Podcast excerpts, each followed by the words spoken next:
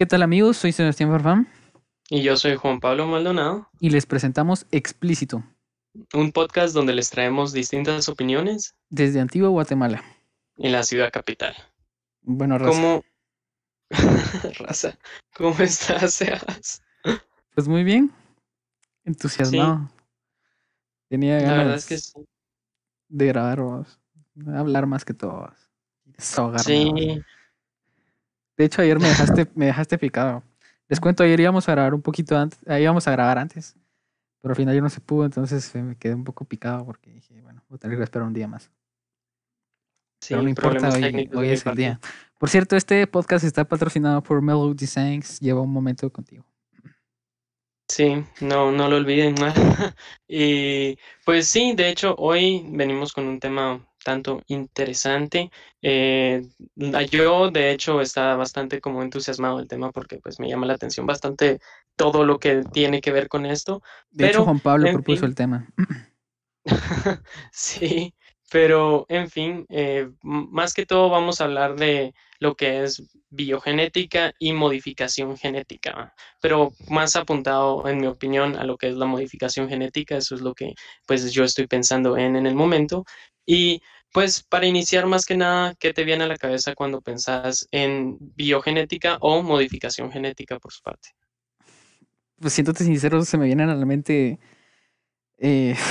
no sé por qué siempre he tenido esta mentalidad cuando de la Segunda Guerra Mundial, cuando hacían experimentos con la gente, ¿no? Con los judíos, este tipo de cosas, porque te pones a pensar que ese tipo de experimentos están como que lisiados con alterar a un humano genéticamente. Y en ese tiempo pues era un poco más simple, ¿verdad? Le inyectaban a la gente colorante en los ojos para ver si le cambiaban, o hacían cruces entre razas, humano y animales, para crear una nueva especie de vida. Y al final de cuentas eso era pues jugar con la genética. Pues sí, o sea, de hecho en ese entonces sí hacían cosas así que pues desde siempre el ser humano ha intentado ver cómo cambiar qué va. O sea, vos pensás en quiero soldados que no sientan, que no puedan ser interrogados, vos pensás en quiero soldados. Por ejemplo, lo que hubo en su momento de que no fue directamente modificación genética, pero solo fue este proyecto que hubo para como controlar la mente, ¿vos? O sea, para generar soldados que en todo caso, pues, si llegaran a ser capturados y a ser interrogados, olvidaran toda la información que se les había dado, que solo entraran como en un trance en algún punto, solo para poder como cumplir la misión y después olvidarse completamente de qué onda, precisamente no, con ese fin. Y no tanto un trance, porque con hacer una modificación genética que te cambien parte de tu ser, de tu ADN, para que no sientas dolor, sos inmune a la tortura. Exacto, o sea, eso ahí es donde entra ya algo totalmente diferente, ¿va? Ya no se trata de lo que intentaron en ese entonces de poner en un cierto trance a la gente para hacer esa clase de cosas que lo veías en ciencia ficción y todo, que efectivamente fue un proyecto supuestamente, y de igual forma ahora lo ves en lo que es modificación genética, ¿va? Y cuando entramos a hablar de modificación genética, pues gente que sabe un poco más del tema que yo, que vos, que muchas otras personas que puedan estar escuchando esto, les va a resonar bastante la terminación CRISPR, vamos. CRISPR. CRISPR, ajá, exacto. CRISPR. Eso quiere decir básicamente Cluster Regularly Spaced Short Palindromic Repeats. Uh-huh. Es un poco complicado de pronunciar, pero básicamente es un procedimiento, ¿va? Es un procedimiento que ocurre en nuestro cuerpo cuando te enfermas por un virus y todo, pero no sé, vamos a darle más dinámica a esto. ¿Vos qué pensás cuando escuchás CRISPR, vos? CRISPR, la verdad es que cuando leí sobre esto, vi algunas cosas sobre esto, no o sea, fue como pues CRISPR, ¿va? No se me hacía una palabra tan conocida y la verdad es un poco común, CRISPR. Se te viene a la mente pues, comida o algo así, es como que es CRISPR, un dulce, una cosa así. Pero ya cuando te pones a investigar, de hecho es una herramienta genética, es una herramienta o tecnología molecular para poder editar o corregir el genoma de un ser vivo o de una especie. ¿Y qué lleva esto? Humanos, animales y plantas, que es lo pues, las cosas vivas que tenemos aquí en la Tierra, ¿verdad? Y entonces te pones a pensar, ¿para qué nos sirve esto, verdad? ¿Para qué nos sirve? Y de hecho es una tecnología que no tiene ni 20 años, o sea, es algo que tiene si mucho unos 10, 5 años. O sea, es tecnología pura, es lo más reciente que pueda haber, es el CRISPR. O sea, y había indicios de investigaciones sobre, pero todo lo que es biogenética es un campo muy nuevo para el ser humano, que por alguna razón hemos avanzado demasiado en estos últimos 10 años. Demasiado. Sí. Te pone a pensar. Es que definitivamente con lo que es CRISPR llevamos, la verdad, como vos decís, no mucho. O sea, todo años, este movimiento por ahí, o sea, todo este movimiento comenzó, no necesariamente el CRISPR, porque no, pero en general la atención se dirigió un poco más a todo lo que era modificación genética como en los 1960. En los 70 se empezaron con esto por encontrar una cura para el Alzheimer y para el Parkinson, que son de hecho enfermedades genéticas. Todo inició porque pues descubrimos el ADN, supimos qué era el ADN, comenzamos a entender un poco más cómo funcionaba, y de ahí siempre es la raíz de cualquier como investigación científica.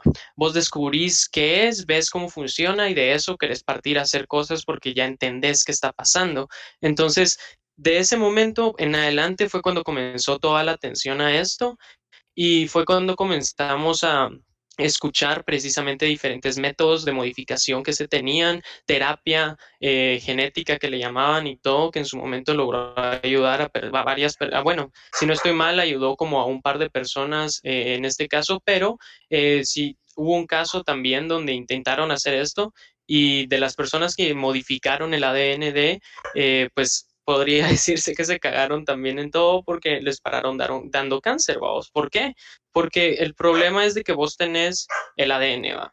Hace caso que tenés el ADN y todo, es una bolita arrugada y que la gran. Y vos querés cambiar de todos esos millones y millones y millones y millones y millones de moléculas, querés cambiar una, vamos. Una de ahí es la que querés quitar, vamos. Pero el problema es que si vos solo metés el cambio, solo metés como la información genética directamente al ADN, ya sabiendo dónde está, sabiendo qué proteínas necesitas para que atraviese, no te aseguras en dónde se va a pegar, en qué punto de toda esa bola de ADN se va a pegar eso que vos estás metiendo.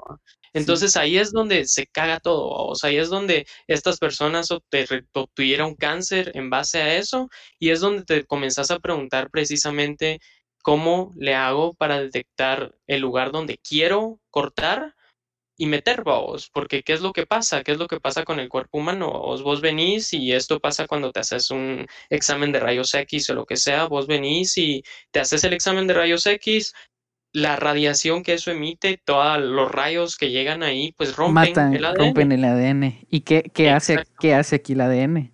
El ADN viene y, pues como nuestro cuerpo es tan genial en ese sentido, y el mismo ADN se clona de otra partícula de ADN, porque pongámonos que el ADN, como todos lo han visto en películas o en libros, que es como una red, una hélice, una que va en una hélice para abajo. Entonces es una red infinita, literalmente es una red infinita.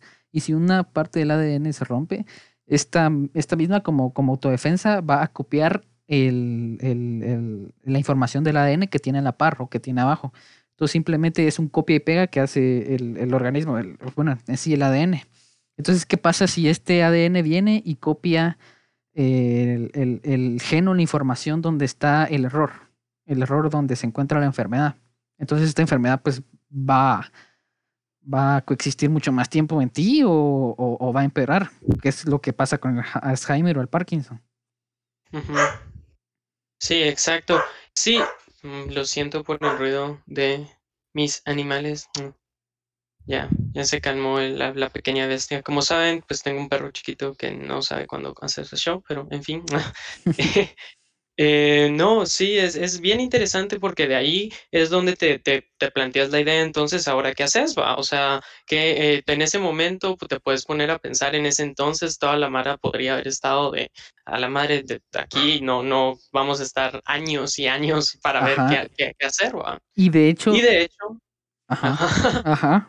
Por favor, tú primero. Tú primero. Va.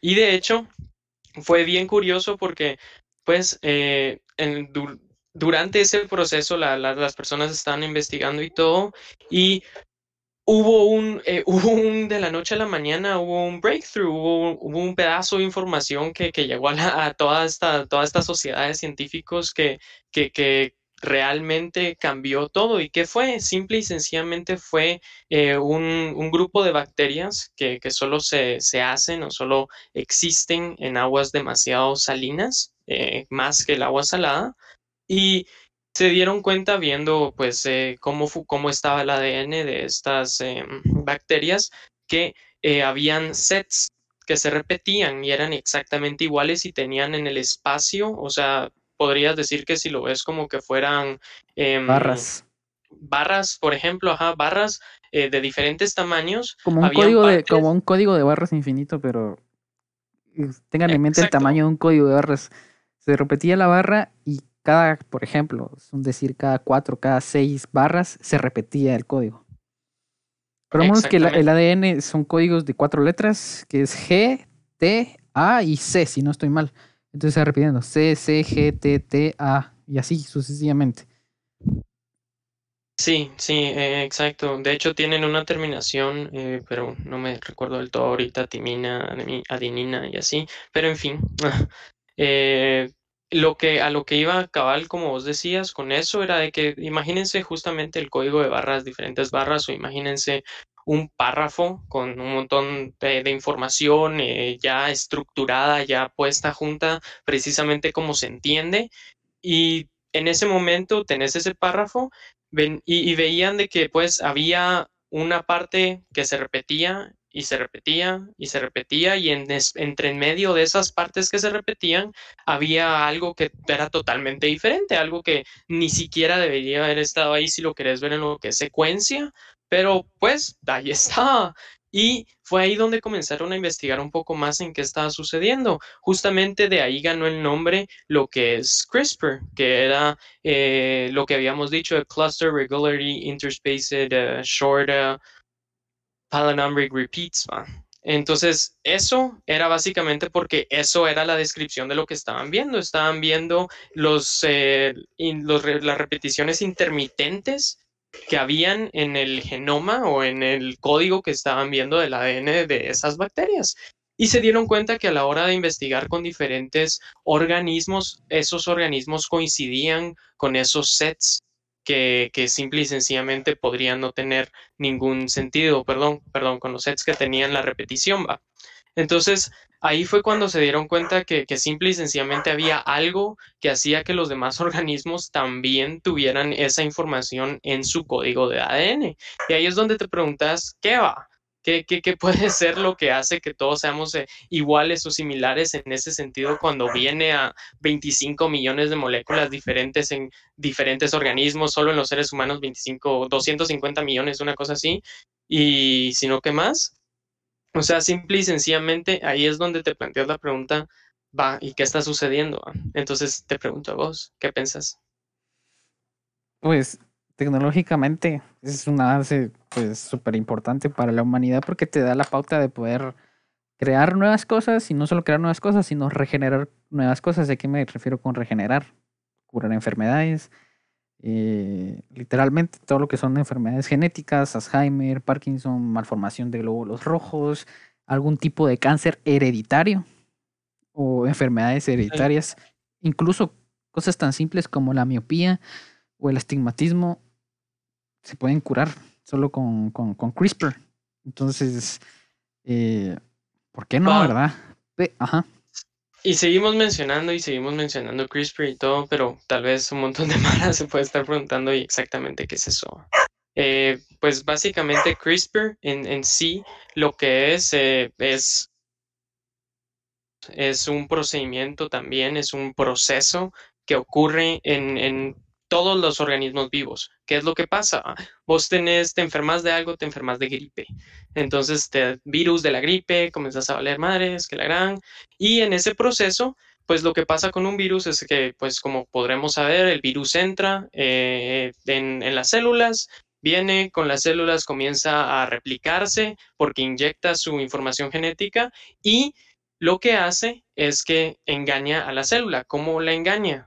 Precisamente como mencionábamos antes, hace lo que pasa cuando una cadena de ADN se rompe, es de que la célula automáticamente se repara. La célula viene y pues busca ese pedazo que se rompió y junta la información genética copiada para que todo siga funcionando normal.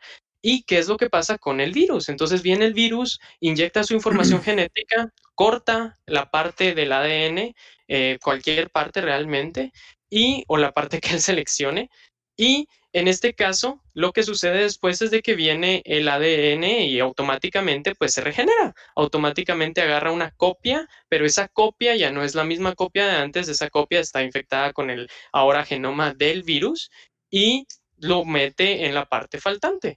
Básicamente eso es todo lo que pasa, y cuando se dieron cuenta de esto fue cuando pensaron, ok, aquí hay algo, aquí está pasando algo, esto es interesante, es inusual. Y te pones a pensar qué pasaría si nosotros pudiéramos hacer eso, si nosotros pudiéramos elegir precisamente el lugar en que cortar y después elegir encima de todo qué es lo que queremos meter ahí. Entonces, ¿qué es lo que pasa con CRISPR? CRISPR es ese proceso, y en sí es el uso de una cierta proteína que le pusieron, se llama CS9. CS9, correcto. Sí. CS9.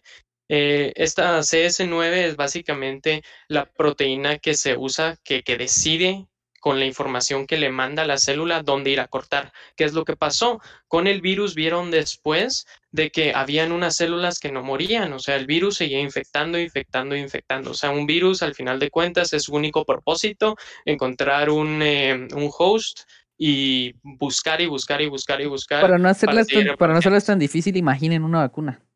Las vacunas hacen del mal que se sufre. Entonces es como que si este CS9 viene y pues absorbe toda esa información que le favorece a las células que resistieron el ataque del virus o el virus en sí.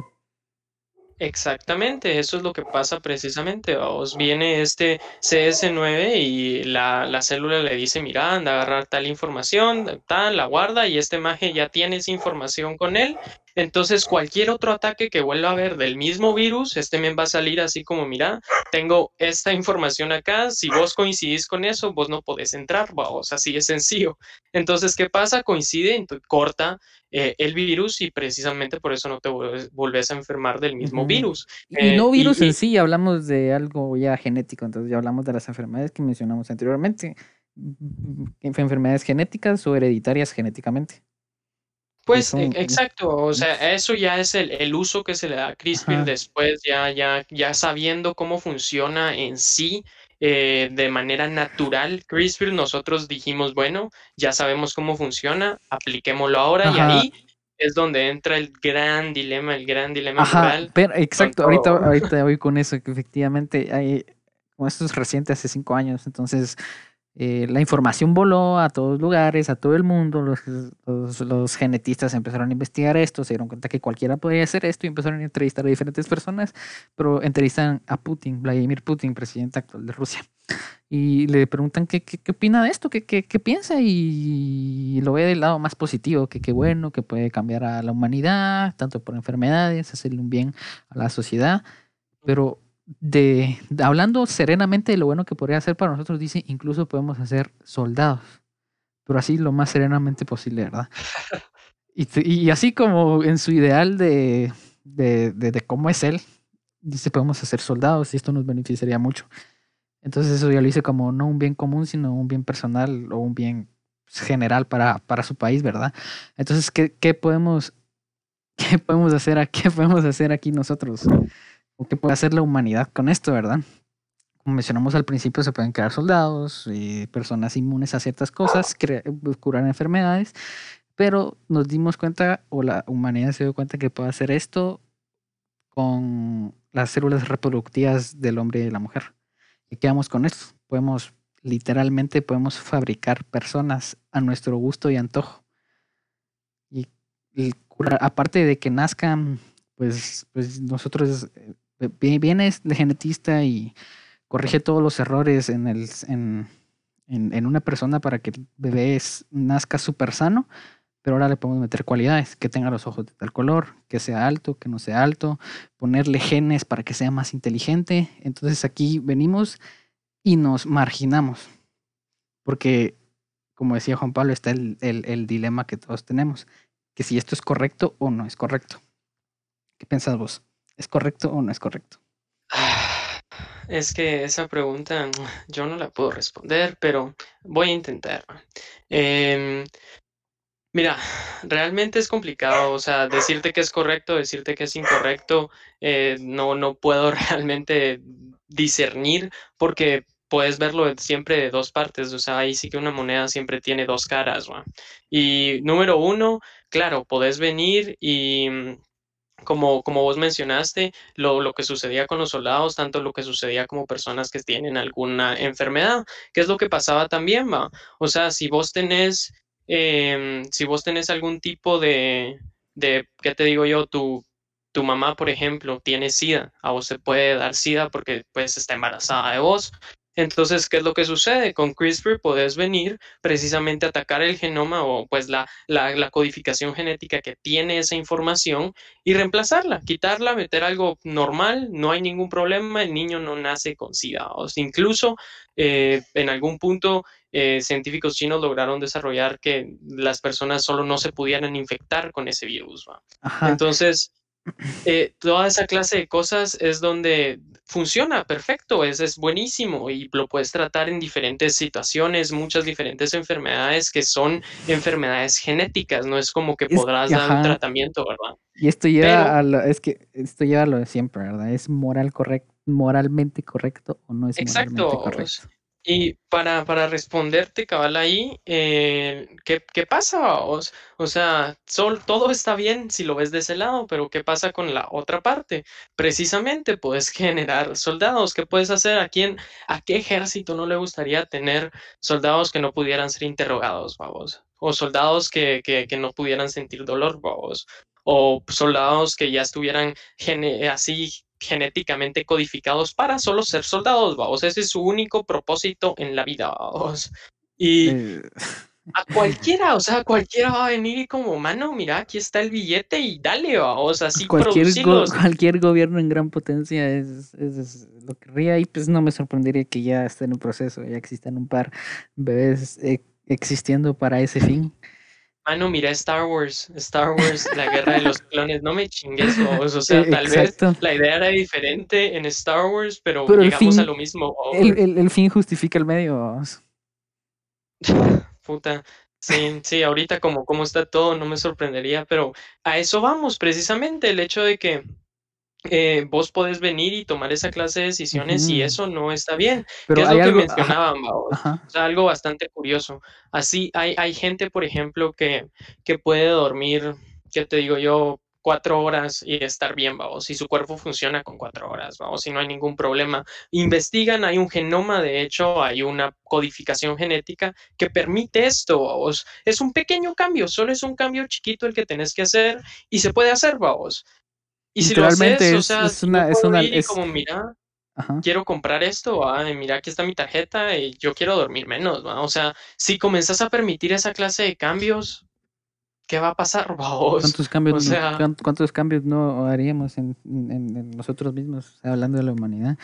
Y hablando de eso, o sea, pensando en soldados, o sea, incluso llegando un poco más allá, personas que tal vez no tienen una visión diferente que no es la violencia o la guerra o en sí pensar en este tipo de situaciones políticas, porque al final son situaciones políticas, la gente se pone a pensar, pues podemos crear humanos resistentes a tal cosa, o crear, por ejemplo, un astronauta perfecto, una persona genéticamente modificada para que pueda vivir en Marte, por ejemplo. Ajá. Sí. Y entonces va lo mismo. Entonces, ¿por qué no crear al humano perfecto? Que a la larga, si creamos al humano perfecto, pues a nosotros nos daría una desventaja porque ya no seríamos únicos. O sea, nosotros mismos nos estamos degradando. Mano, ponete a pensar en todas las películas de ciencia ficción y todo que en su momento, o sea, cabal como suena, ciencia ficción, no te lo puedes imaginar ni nada. pero comenzás a generar totalmente una generación nueva de seres humanos. Vamos, ¿nosotros qué vamos a hacer para ellos? O sea, ellos crecen y nos ven y es como, va, vos, pero ¿por qué te tengo que hacer caso a vos si yo soy 1000 veces mejor, va? O sea, ¿qué me impide venir yo y decir como, mira, simple y sencillamente, yo voy a tomar cargo a vos, o sea, ya. Entonces... Y tomar así como las cualidades de las mejores personas. De hecho, hay, no sé, no me acuerdo qué parte de Estados Unidos está, pero en algún estado está. Se llama, es el Banco Nobel de Esperma. Y hay personas súper importantes ahí, o sea, no personas, sino hay espermas de personas súper importantes ahí que ahorita no voy a nombrar porque no me recuerdo. No, tampoco lo buscaré ahorita, qué hueva. Pero es un banco... O sea, tiene la palabra Nobel, entonces tiene que ser importante. Banco Nobel de Esperma. Entonces tienen el esperma de las personas más importantes o que fueron importantes en el mundo. Y acá vamos, que serán súper inteligentes, súper deportistas, gentes con cualidades únicas, no o no únicas, pero destacadas. Entonces, unir todo eso para hacer una persona perfecta o más inteligente que los demás. Incluso creando esto, haciendo... pues bebés o personas más inteligentes ya nos degradan, ¿sí? Entonces, ¿por qué somos afanes a hacernos menos como humanidad? Y lo hacemos inconscientemente, que es lo peor de todo. Sí, es que es muy, muy, muy interesante, vamos. O sea, es que como un científico lo que podría pensar, vamos. O sea, es básicamente eso, cabal, es una...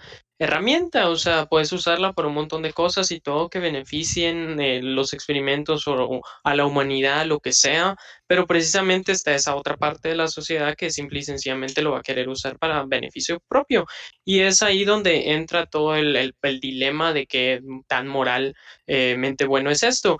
Hay muchas cosas interesantes porque, por ejemplo, justamente estaba viendo de que también están intentando utilizar lo que son órganos de animales para hacer trasplantes de órganos humanos. ¿Qué es lo que pasa cuando vos metes un órgano animal en un ser humano? Pues el cuerpo simple y sencillamente lo rechaza. Es compatible. O sea, el ADN, exacto, o sea, el ADN rechaza eso porque simple y sencillamente no encaja en ese código de barras, no encaja en ese párrafo y pues lo rechaza. Entonces, ¿qué es lo que sucede? Si vos pudieras venir y hacer o generar la manera de que ese órgano que esté entrando ya venga encajado como que fuera cerradura, o como que solo tallaras el órgano para que encajara en la cerradura, no habría ningún problema, sobre todo teniendo, por ejemplo, los cerdos, que son de lo más similar a nosotros en el sentido de sus órganos y así. Orgánicamente.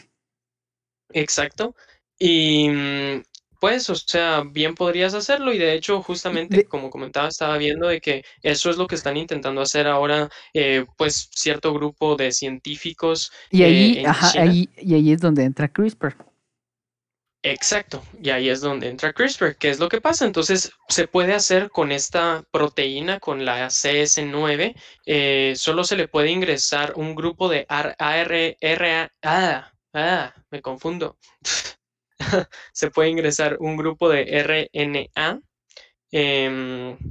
a lo que es la ¿cómo se llama? La proteína de Cas9. Ácido ribonucleico.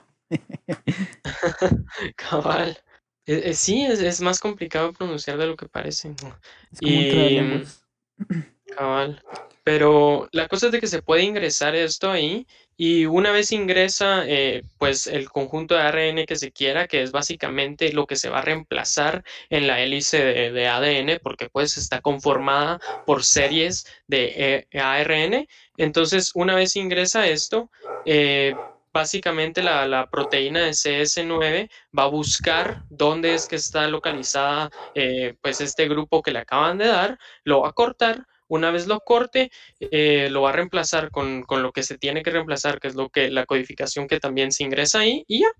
¿Y qué es lo que sucede entonces con un órgano? Se ingresa que esta es la información que debe estar ahí para que se corte en el pedazo donde se debe cortar, se ingresa el órgano, esta información es decodificada, como quieran mencionarlo, y... una vez ingresa, pues ya no es rechazada, ya es compatible. ¿Por qué? Porque se cortó la parte que debía cortarse y se reemplazó lo que tenía que reemplazarse. Y es completamente compatible. Pero ¿qué tan moralmente correcto es? pues no sé quién quiere que a fin de cuentas le implanten un órgano compatible, obviamente, de un animal como el cerdo. Pues yo no, ¿verdad? Pues sí. Aunque resolvería el gran problema del tráfico de órganos, ¿verdad? Obviamente, pues para eso es el fin, ¿verdad? Sí, y no hablándolo, sería como un logro, pero al mismo tiempo sería, pues, moralmente correcto, incorrecto, no lo sabemos, pero puede servirnos para otras cosas. En África, por ejemplo, agarraron mosquitos porque en África hay malaria, es una enfermedad mortal que se lleva miles de vidas al año. ¿Y qué hizo esta gente? Un grupo de científicos agarraron mosquitos de la malaria y criaron huevos, criaron, no sé cómo se elige todo el conjunto de estos insectos, pero criaron insectos contra la malaria. Entonces, ¿qué hacen estos mosquitos, verdad? Son mosquitos que obviamente su trabajo, su vida es picar. Entonces, en lugar de picarte la malaria, te pican la inmunidad a la malaria, ¿verdad? Entonces, son mosquitos que de la malaria, pero genéticamente modificados para que no te dé malaria a la hora de que te pique un mosquito que tiene malaria. Entonces, eso es como un ciclo, ¿verdad? Nosotros buscamos la manera de poder arreglar ese tipo de cosas. Incluso ponen el ejemplo de una comunidad de ratas, ¿verdad? De cualquier lugar, que estas, querramos o no, nos benefician en algunos lugares, ¿verdad? Porque comen insectos, evitan las plagas y este tipo de cosas, pero en esta comunidad las mataban las garrapatas, o sea, las picaban las garrapatas y a fin de cuentas se morían, ¿verdad? Entonces agarran a las ratas, empiezan a hacer experimentos con ellas, les empiezan a hacer experimentos con CRISPR para modificarlas genéticamente. ¿Y qué lograron hacer? Que cuando la garrapata pique a la garrapata se muere, ya no es al revés. Entonces, ponen en cuenta de que esto, todo lo que es el CRISPR, o sea, tomen en cuenta todo lo que puede hacer el CRISPR. Puede que incluso nosotros llevamos jugando con la genética desde hace miles o millones de años sin darnos cuenta. Sí, exacto. Y con la química, obviamente, ¿verdad? Entonces, ¿sabes cuál es el animal más alterado genéticamente en el mundo? No, a ver. El perro, vamos. El perro es el animal genéticamente más alterado en todo el mundo. ¿Por qué? Porque jugamos a creer distintas razas, ¿verdad? Antes un perro, mirás un perro hace cientos de años, no es como lo mirás ahorita, no había pug, no había... Definitivamente no había pug. Un bulldog francés, un chihuahua. Entonces, ¿qué hacíamos? Apareamos distintas razas de perros, salían de diferentes tamaños, diferentes colores. Y ahora dicen que los perros son un perro de raza. Te apuesto que ese perro no es de raza, tiene mezclas de cientos y de cientos de años atrás. Sí, ajá, entonces simplemente lo hicieron a su tamaño y antojo. Incluso estaba leyendo unos artículos y viendo un documental de una persona que se dedica a esto, ¿verdad? A hacer cruces de perros, ¿verdad? Pero lo interesante es esto, que él empezó a interesarse más por esto, empezó a estudiar más el tema. Investigó todo lo que es CRISPR y empezó a jugar con la química, ¿verdad? Entonces, lo que uno piensa del CRISPR es como, pues, es ingeniería genética, ¿verdad? No cualquiera lo puede hacer. Entonces, aquí te ponen en alusión de que cualquiera con un sótano en su casa puede hacer CRISPR. Obviamente, si tienes el conocimiento, ¿verdad? Entonces, y el equipo. Ajá, cierto científico que trabajó en la NASA para crear bacterias que pudieran florecer, bacterias que pudieran hacer florecer una planta en Marte. Ex científico empezó haciendo sus proyectos de CRISPR, probándolos en sí mismo, inyectándose a sí mismo, haciendo sus propios experimentos. Entonces su mentalidad era cualquiera puede hacer CRISPR. Entonces empezó a hacer kits de biohacking, le llaman a esto, sí, de CRISPR, ¿verdad? Entonces, obviamente, cualquier persona calificada o con el conocimiento puede pedir este kit, este paquete de CRISPR. Entonces te mandan las bacterias con un formulario de instrucciones donde vos mismo puedes hacer todo lo que es este CRISPR, ¿verdad? O familiarizarte con él. ¿Y para qué te sirve esto? Puedes alterar, literalmente esta persona te pone en alusión que podías hacer esteroides para hacer crecer tus músculos o cambiar... que tu pelo creciera más rápido o que te cansaras menos, y todo eso lo hacías genéticamente, ¿verdad? con CRISPR, obviamente. Exacto, exacto. De eso, de hecho, en eso hubo en algún momento en Estados Unidos también una fiebre de CRISPR y todo, porque precisamente, obviamente investigan, entre comillas, no pueden verme hacer las comillas, pero entre comillas, investigan a las personas a las que les van a vender esto, porque lo único que tenés que hacer, como decías vos, es, de hecho, es ingresar ahora a una página, venís, mandás lo que sea que querés modificar, igual como vos decías, te envían un formulario para que te familiarices con el tema. Ajá, eso me sorprendió mucho porque decían que literalmente me metí a investigar, eso me sorprendió porque puedes buscar el ADN que querés con tales especificaciones o el ADN del humano en tales estos espacios que les hablamos. Literalmente los googleas y te aparece la rama de todo el ADN que querés. Entonces buscas el extracto específico que querés y lo mandas para que te lo regresen.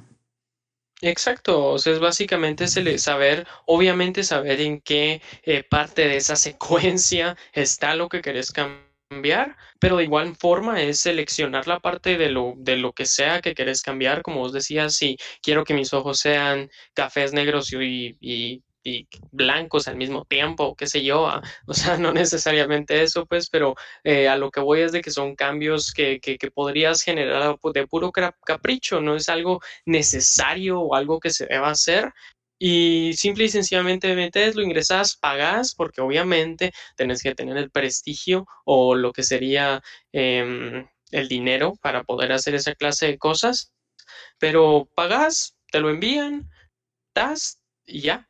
Todo está hecho a vos, o sea, ya con eso hiciste todo el procedimiento, la proteína cambió lo que tenía que cambiar y punto. Y ya estás modificado totalmente y ahí es donde te pones a pensar como, pues, la raza humana podría solo evolucionar a vos.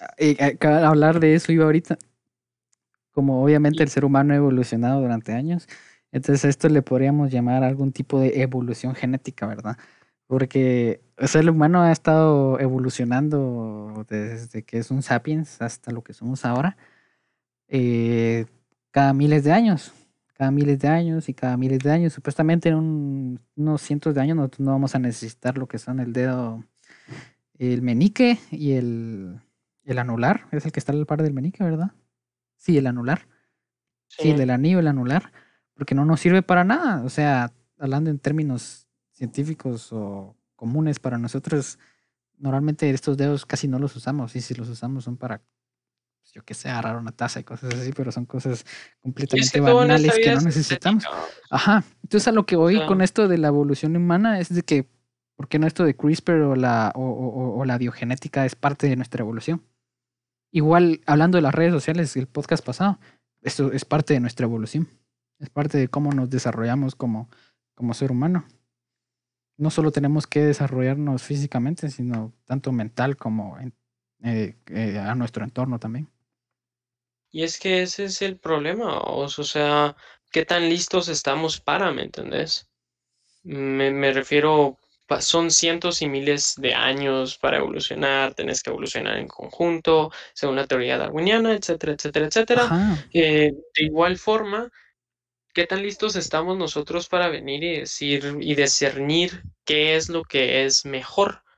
¿Qué es lo que hay que mejorar? Pero a fin de cuentas es hipocresía, porque esto cuando lo hacían Alemania en 1945, la humanidad está haciendo esto mismo hace 50, 60 años, para el ojo humano era nazismo.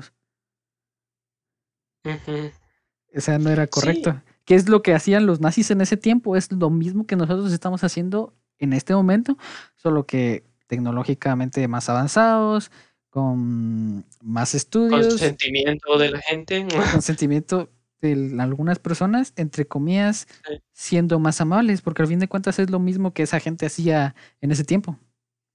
Solo que te lo ponen con palabras bonitas. Pues Pues sí, vamos, o sea, no es exactamente lo mismo porque definitivamente no es el mismo procedimiento ni nada, o sea, no, no es el mismo procedimiento porque no teníamos, no teníamos la tecnología que teníamos en ese tiempo. Igual cuando le inyectaban tinta en ese momento, la gente verdaderamente querían cambiarle el color de los ojos a esa persona, o una persona quería cambiarse el color de los ojos, que ahora pueden hacer con CRISPR. Es lo mismo, solo que con un medio diferente, en un tiempo diferente. El fin es el mismo. El fin es el mismo, y tal vez no en todas las cosas, porque muchas cosas, o sea, si ya estamos mencionando cosas de Alemania nazis y así, o sea, Mengele también era pues, madre, y ese maje sí, madre, obviamente tenían sus traves y todo, pero a fin de cuentas siempre fue la comunidad científica, que a fin de cuentas esa comunidad científica fue la que nos intrigó a este tipo de cosas. Si eso nunca hubiera pasado, tal vez ya hubiéramos avanzado, obviamente, pero no tanto.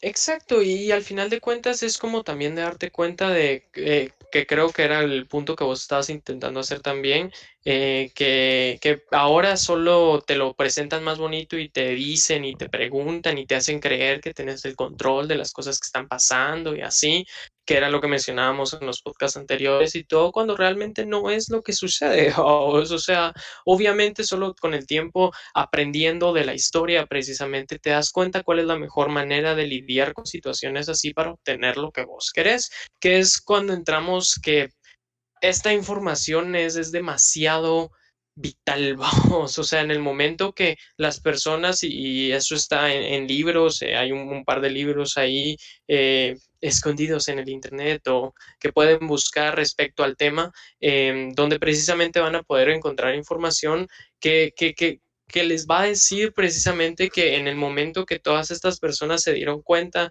de lo que habían creado y lo que había sucedido, comenzaron a buscar y a pelear, por así decir, porque se tuvieran ciertas regulaciones bastante marcadas en el uso de esta clase de procedimiento, porque definitivamente es algo que no puede ser usado por cualquier persona y no debería, en mi opinión, hasta cierto punto estar al público de manera tan comercial. O sea, entiendo que lo deberías usar, por ejemplo, para salvarle la vida a alguien y todo. Exacto. Claro, todavía tengo mis dudas con, por ejemplo, usar órganos de animales para cosas así, pero de igual forma sí creo que sí, definitivamente es bueno que lo uses para quitar enfermedades genéticas, etcétera, etcétera, pero no me parece del todo correcto solo poder venir y decir como, sí, quiero pedir esto y que me lo traigan y que lo harán y ya quiero cambiarme el color de los ojos o hacerme el pelo más. A fin de cuentas se convertiría en un negocio que todos aprobaríamos porque todos lo queremos o a todos nos gusta. Y nos seríamos hijos del consumismo, como siempre. Y aquí te planteo otra pregunta, vamos. ¿Qué es lo que pasa si, por ejemplo, no se comercializa? ¿Tenés todo ese poder, por así decirlo, concentrado? Porque o sea, quiera que no, el poder implicar mutaciones en un cuerpo, en alguien, y que cambien y que los beneficios sea así como... o sea, solo pensarlo es demasiado... Ahí va la contradicción. ¿Qué pasa si no se comercializa? Los gobiernos van a aprovechar de eso y lo van a hacer algo que solo es del gobierno. Entonces, si es solo del gobierno, lo van a hacer por fines políticos, y esos fines políticos van a ir para fines de guerras y fines de intereses internacionales. Y a fin de cuentas, con el tiempo tal vez sería mejor que se hiciera público y no se quedara guardado.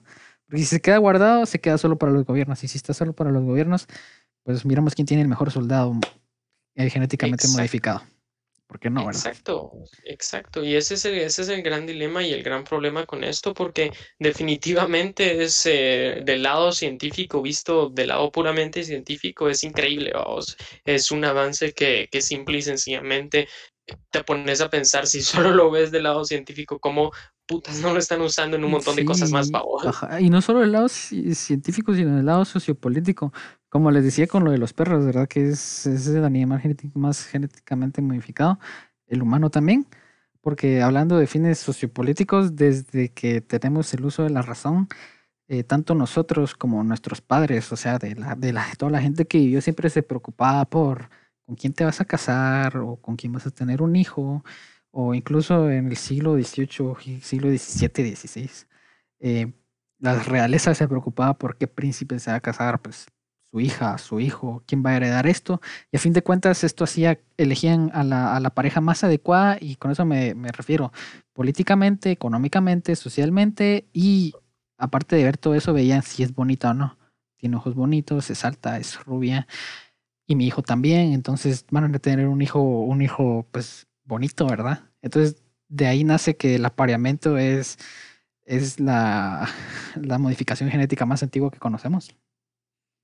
Es que sí, ahí es donde te pones a pensar también qué es lo que pasa con esto, cómo pueden hacer cualquier tipo de modificación. ¿Qué es bonito, vos? O sea, ¿qué es algo que no deberías tener, va?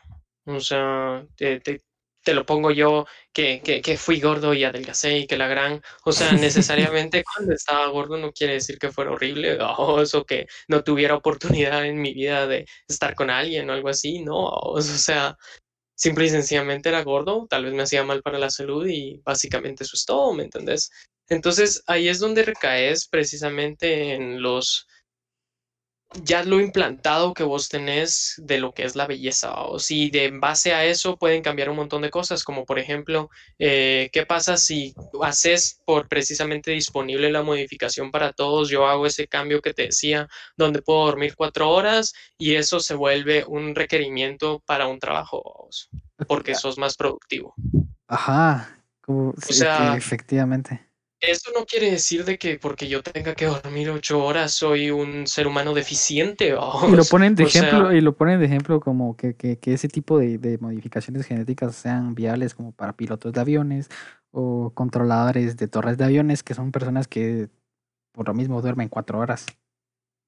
Exacto.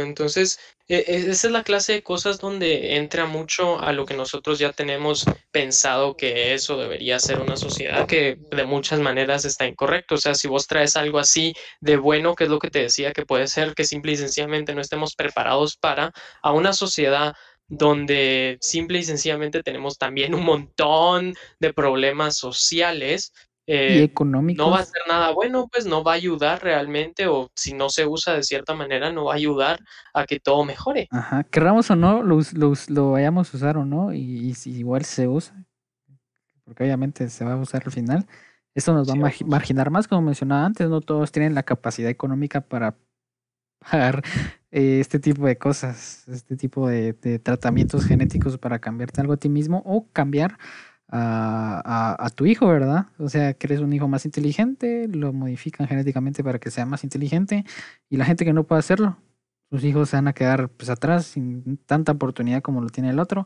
y pues al futuro no nos va a beneficiar, porque aparte que ya estamos totalmente marginados en todo el mundo con las clases sociales, esa va a ser una clase social más que va a haber que lidiar. Y qué hueva, la verdad. Qué hueva, sí, es que, mano, son clase de cosas que no, como te digo, o sea, si Darwin estaba en lo correcto, que es lo más probable, no, simple y sencillamente tiene que haber una razón por la cual tenga que pasar también tanto tiempo para que podamos evolucionar, pues, o sea, además de lo obvio biológicamente, ¿me entendés? Además de lo lógico. Y eso es a lo que iba antes, o sea, no tanto biológicamente, pero la mutación genética, a fin de cuentas, con los años va a hacer que sea una evolución biológica también, no solo mental o tecnológica, sino también biológica. Nos vamos a cambiar, o sea, solo con cambiarnos el genoma para curar una enfermedad ya es un cambio biológico. Exacto, solo con el simple hecho de ya tener esta clase de conocimiento y tecnología para emplearlo, solo con eso ya podés, como vos decís, evolucionar y todo, pero ¿qué tan bueno es, va? O sea, ¿qué tan preparados estamos para evolucionar? Y la gente que puede considerarse, entre comillas, que sí, ¿qué tanto solo no es la idea que tienen de cómo funciona el mundo y esta sociedad? Porque, pues, tienen los bienes necesarios para poder subsistir y todo, y vivir, entre comillas, y no sobrevivir como podrías decir acá en Guate que se hace, vos, que no es realmente que vivas, sino que solo sobreviví siempre trabajando y siempre dándole para poder existir, va. Sí, mencionando a Guatemala sería uno de los pocos países que no podría pagar este tipo de cosas. Obviamente habría gente que puede, porque hay gente poderosa, gente con dinero, familias acaudaladas, influyentes en el país que obviamente tienen todo el poder de hacerlo y más que la Castillo, los Gutiérrez, que les gusta tener familia entre ellos. Les viene de puta madre esto. Los desgraciados diputados. Ajá, y ay, no quiero hablar de eso, la verdad. Pero todas estas familias que han estado en sí mismas con ellas en años solo para mantener todo lo que es riqueza y poder social, esto lo soluciona. Es perfecto para ese tipo de familias en el mundo, no solo aquí en el país. La verdad es que sí. Ese es un tema bastante delicado y bastante complicado que puede parecer muy nuevo y todo, pero yo siempre opino si avances así pasaron en ese entonces que tal vez no sabíamos de, y obviamente toda la información científica que conocemos nosotros es la información que nos dejan conocer y la poca información que entre comillas también logran obtener ciertos reporteros y todo así como investigando y así, que al final de cuentas es un trabajo, pero sí, o sea, al final de cuentas no sabemos si hay más que solo esto es lo que sabemos ahorita y definitivamente estoy seguro que hay mucho más que simple y sencillamente no conocemos respecto a toda la modificación que probablemente ya se puede hacer, ¿no? O sea, todo lo que sabemos ahorita es una pantalla de lo que verdaderamente es, no tenemos todo el conocimiento, y no lo de nosotros, sino lo de los humanos y la comunidad científica, lo que tiene es literalmente la punta del iceberg, no sabemos nada todavía. Y lo intrigante es que solo esa punta es como que si lo supiéramos todo, como que tuviéramos la respuesta de todo, pero lamentablemente no es así. Es lo que recaemos también, como mencionábamos en el podcast pasado de las redes sociales, que simple y sencillamente teniendo el acceso a todo, entre comillas, pues te genera esa ilusión de que precisamente tenés el control de las cosas, cuando no estás ni cerca de tener el control de nada. Sí. Y bueno, para ir terminando, va a ser una última pregunta para poner a la gente así un poco que se ponga a pensar y pongan en los comentarios qué harían ustedes, Juan Pablo, vos, si esto sea posible o no sea posible, ¿qué te modificarías vos genéticamente? Ya sea una pequeñez, o sea algo súper importante, ¿qué sería? Así de vos ahorita en este momento. A la madre. Yo definitivamente haría las 4 horas, vamos. O sea, 4 horas de sueño. 4 horas de sueño, ¿no? Y hay más, vamos, no para ahí. Ajá. Yo 4 horas de sueño, probablemente también vería de poder... yo me haría más inteligente, ¿por qué no? O sea, sí, leer más rápido o algo así. O sea, sí, tener memoria fotográfica, eso también tiene que estar grabado en algún gen, vamos. Me lo quitaste, me acabas de quitar una que te iba a mencionar yo. Es que sí, yo me gustaría modificar genéticamente para tener memoria fotográfica. Bueno, al mismo tiempo sí o no, pero qué chingón tener memoria fotográfica. No tener cáncer. No les digo que la memoria fotográfica te haga inteligente, solo te hace recordar las cosas o tenerlo grabada siempre, pero es una ventaja a tu favor. Lo del sueño me gustaría, pues, tal vez es una cualidad que ya poseo, no lo niego. Y algún defecto, yo sudo mucho de las manos en general, tal vez me quitaría eso, que al fin de cuentas eso es algo genético. Sí, no, ser inmune a casi todas las enfermedades posibles, ¿no? O sea, yo vendría así. Sí. Cáncer, diabetes. Cualquiera sería inmune a ese tipo de cosas, o sea, esto.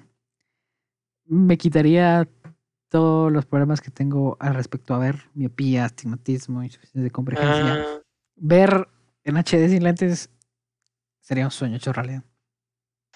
La verdad es que sí, vamos. De hecho, yo me estaba dando cuenta ahorita que estoy comenzando a ver doble. Usaría lentes porque qué bonito es usar lentes. Me gusta usar lentes. Me veo mejor con lentes. Wow, puta, todo hipster. Lol. Y bueno, pues gente, yo creo que con esto terminamos. No sé cuánto tiempo llevamos 53 minutos, es el rango. Entonces yo creo que aquí lo dejamos. ¿Qué pensás vos? Claro. Si tenés algún otro tema que tocar, sos libre de tocarlo. Pues realmente eso es un tema bastante interesante que sí, ahí sí que no a todo el mundo le va a interesar y lo entiendo, pero a las personas que puede interesarles sí les recomendarían que lo busquen, lo lean, hay buenos documentales al respecto. Investiguen, ajá, investiguen, ¿sí? Lean, se los digo siempre, lean, investiguen, infórmense, tal vez esto no les va a ayudar como a un fin de lucro en su vida, pero los va a hacer un poco más inteligentes, más conocedores de temas para hablar con la gente. Más cultos. Y incluso de investigar todo este tipo de temas diversos lo hace sentirse a uno bien. Uno bien. Se siente bien, sabes esto, sabes lo otro. Y lo bueno de conocer estas cosas es que te da hambre de conocimiento. Entonces empiezas a investigar más y más y más y más y te sumergís en algo que realmente te va a importar y lo vas a poder aplicar a tu vida cotidiana o a tu trabajo, que te va a hacer más grande y queda huevo. Exacto, y siempre es bueno saber más de lo que está sucediendo allá afuera y no solo quedarte encerrado en lo que sucede en las cuatro paredes de tu casa o lo que sea. Ajá. Porque investiguen cosas que les interesen, no les digo que investiguen cosas que no les interesan. Por ejemplo, yo investigo siempre cosas que me interesan. Por ejemplo, a mí no me interesa nada la política. No me gusta la política, no investigo de política. Obviamente estoy informado, veo las noticias para saber qué está pasando a mi alrededor, pero no es algo que me meta a fondo y tampoco es algo que me gusta discutir con una persona. Entonces, si no les interesa, solo infórmense y si les interesa, investiguen.